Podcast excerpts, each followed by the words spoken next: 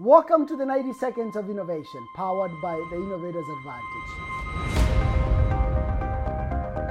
For you to do great work in idea management, you have must have the right organizational culture and structure. Let's talk about culture for a second.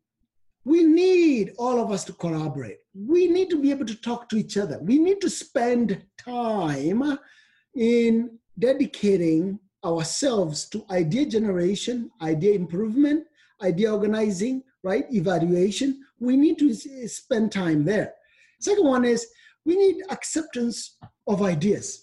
You must be open to ideas and different types of ideas. Most of the times, we don't accept other ideas.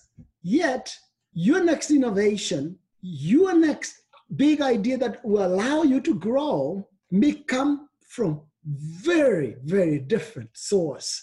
It's really important. Do not critique an idea when it's given to you. Just take it, accept it, and then work on it from there.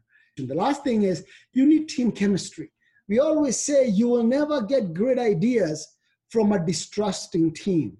If I feel I'm not trusted, I'm never going to give you my best idea. So we need to invest as part of our cultural metrics. How well are we collaborating? How well are we in accepting ideas? How well are we at inviting and bringing in different kinds of ideas?